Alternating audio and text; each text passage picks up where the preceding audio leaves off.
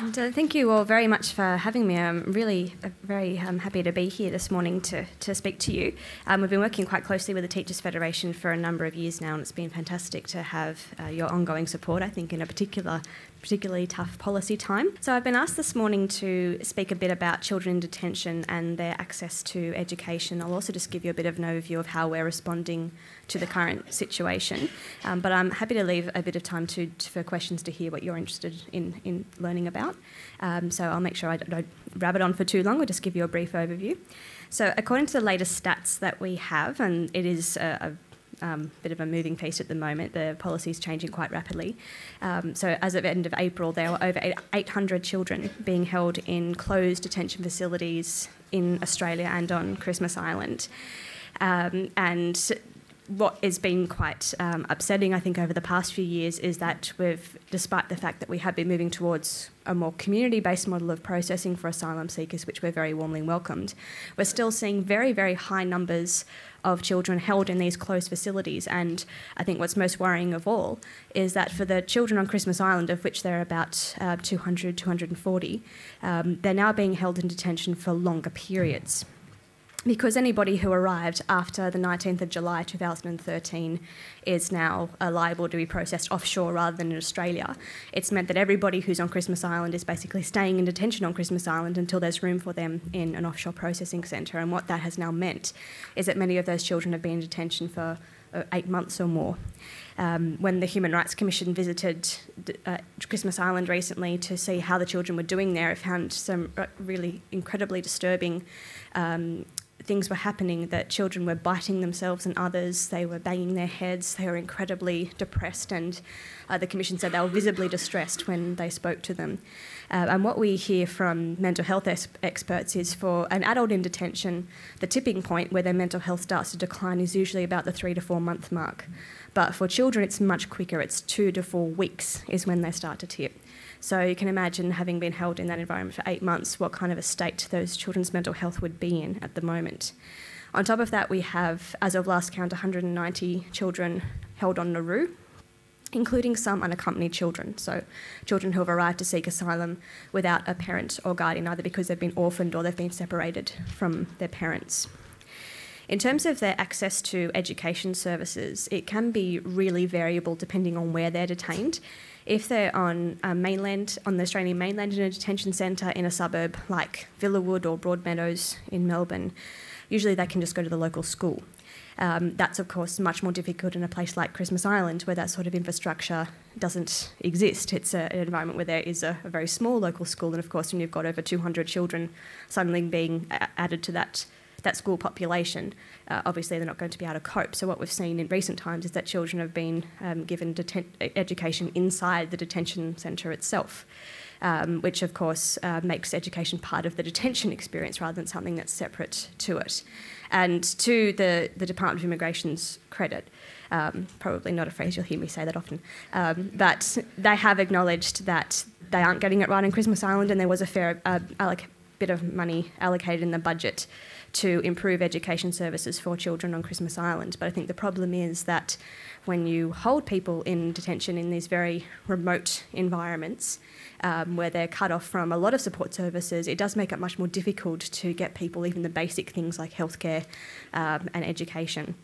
So another example of that is no children um, are born on Christmas Island. Always uh, the pregnant women are flown off Christmas Island down to Perth because um, there there aren't good enough services for, for pregnant women and for uh, newborn children on Christmas Island. So it just makes it much more difficult to deliver those services in those kind of environments.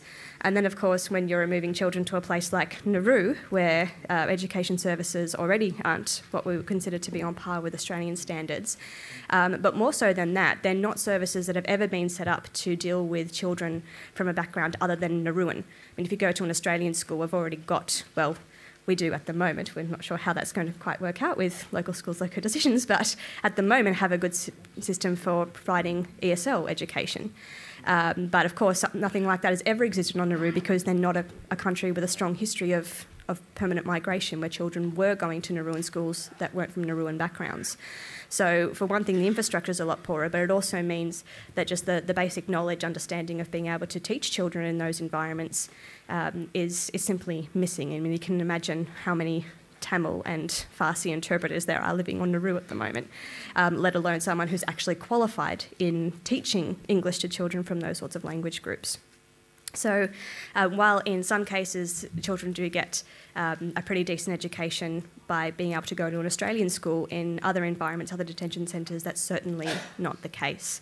So, I think it's uh, under the Refugee Convention, we do have an obligation to ensure that all children have access to primary education on the same basis as Australian nationals, and I'd say that's certainly that we're not meeting that obligation at the moment in Australia. So, just to give you a bit of an overview of how we're trying to respond to these kinds of issues, and of course, there are a lot of them, not just um, children in detention, although that's, of course, one of our main concerns. We're basically trying to uh, adopt as many different strategies, go into at, at, these issues from as many different angles as possible to try and and build towards change. As um, I'm sure many of you would um, agree, it is very very difficult to change the mind of the immigration minister or the prime minister. They um, aren't kidding when they say they've got strong resolve to implement these policies. So it is very difficult for an organisation like us to to change their minds.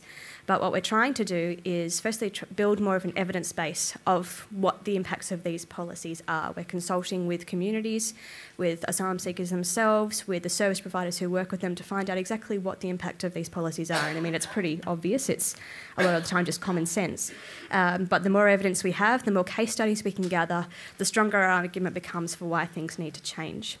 We're also trying to research and develop policy alternatives. So we're hoping during Refugee Week this year that we'll be able to release a bit of a, a brief on what some alternative policies could actually look like, so that we are giving the government a realistic alternative to, to what they are doing. We're working with our members and supporters through different policy networks to try and, in a, a tighter uh, budget environment, share what information and ideas and resources we have uh, both to give us a bit of a clearer idea of what's actually going on in, um, in a context where we have much less transparency from government, but also to see um, when we are all working with reduced resources, what we can all do to support each other, what expertise we can bring together to try and, and make some change. Um, the more positive side of things, we're also um, working on education and awareness raising initiatives. I just mentioned Refugee Week, which is coming up in June, and um, again, it's fantastic to see the, the Teachers Federation supporting that initiative. Uh, but there's much more information on our Refugee Week website, which is refugeeweek.org.au, including um, information of where you can get posters, um, a resource kit, which includes um, a long list list of resources that are useful in the classroom. Um, and that's really an opportunity for us not to just respond to the negative, but to actually start talking about some of the positive stories, the, the achievements and the contributions that refugees have made to society, and why we actually should be looking at our humanitarian program not as something um, that Australia should be ashamed of, but something that we can be proud of. And there is a lot to be proud of in spite of the negative policy environment we're currently in.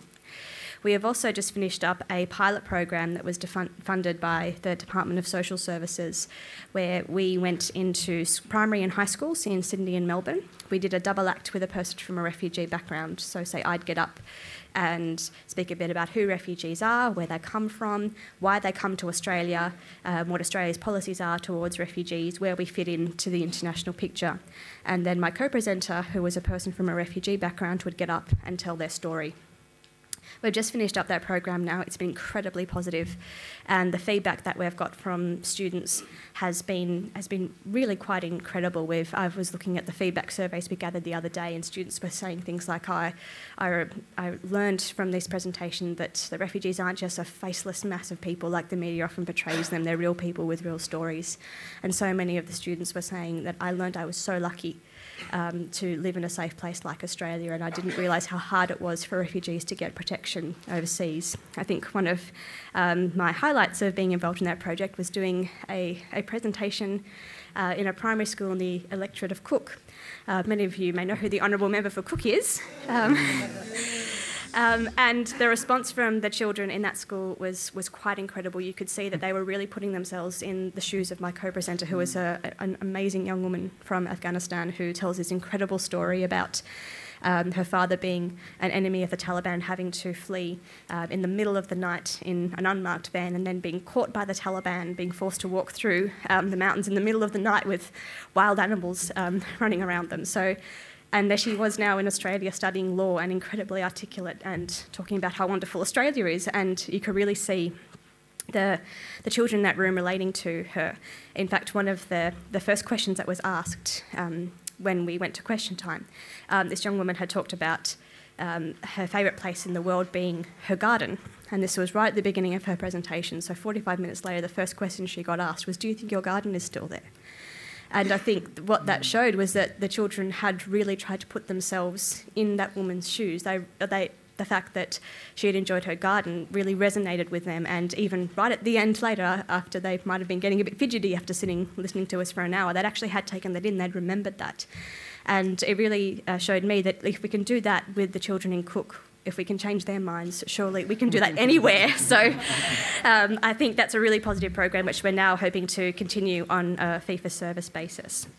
And as well as that, we're also looking at international advocacy options. In a couple of weeks, um, our CEO We'll be travelling to Geneva for the annual consultations between the UN High Commissioner for Refugees and NGOs from around the world. And we're also looking in cooperation with other people in our sector um, how we can um, look at other UN human rights mechanisms to try and bring, bring a bit of international pressure to bear on, on the Australian government and uh, show, I think, the rest of the world just how shameful Australia's current refugee policies are. Um, so that's what we're doing. I think it is a negative environment, but there is also a lot of positive stuff going on. And as I said, I think the response that we got yesterday to the funding cuts showed that we are a strong sector and there is a lot that we can do. And when we rally together, we really can have quite a powerful voice. Um, so that, that finishes it up for me. Thank you very much again for having me, and I'm more than happy to take a few questions.